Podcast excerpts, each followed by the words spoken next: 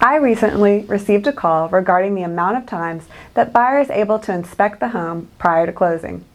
In paragraph 7A of the 1 to 4 family contract, it states that seller shall permit buyer and buyer's agents to access the property at reasonable times.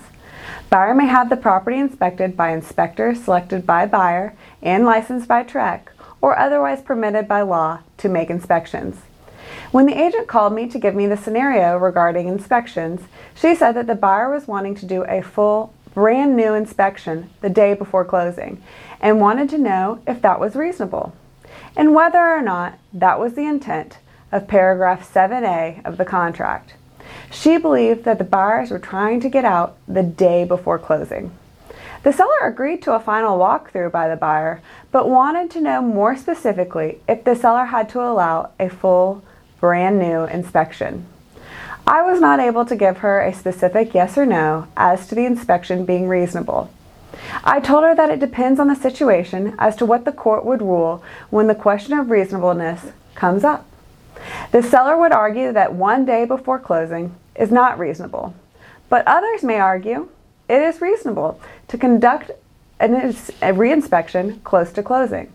After all, you don't drive a new car off the lot until you do a walk around. The contract does not specify what reasonable is. After hearing seller's frustration, I suggested it may actually be in the seller's best interest to allow that inspection before closing to prevent a claim by the buyer against seller for fraud. Fraud is one, misrepresentation by omission or commission by someone who, two, knows or should have known of the defect, and three, the other party relied that, on that misrepresentation that four caused damages. Sellers provide a seller's disclosure notice to buyer prior to closing and ideally prior to executing a contract.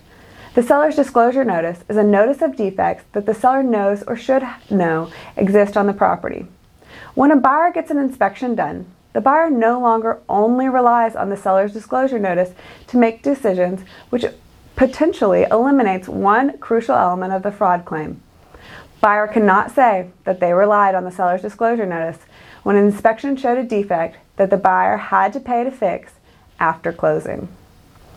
Lastly, after the option period, if buyer has a reinspection, buyer doesn't have much leverage to ask the seller to make additional repairs because he has no right to terminate the contract if seller refuses. Sure, the buyer can send an amendment requesting repairs at any time, and the seller can accept or reject it. That is negotiable. Remember, as always, we want to be your trusted resource for results. Please come see us at the closing table.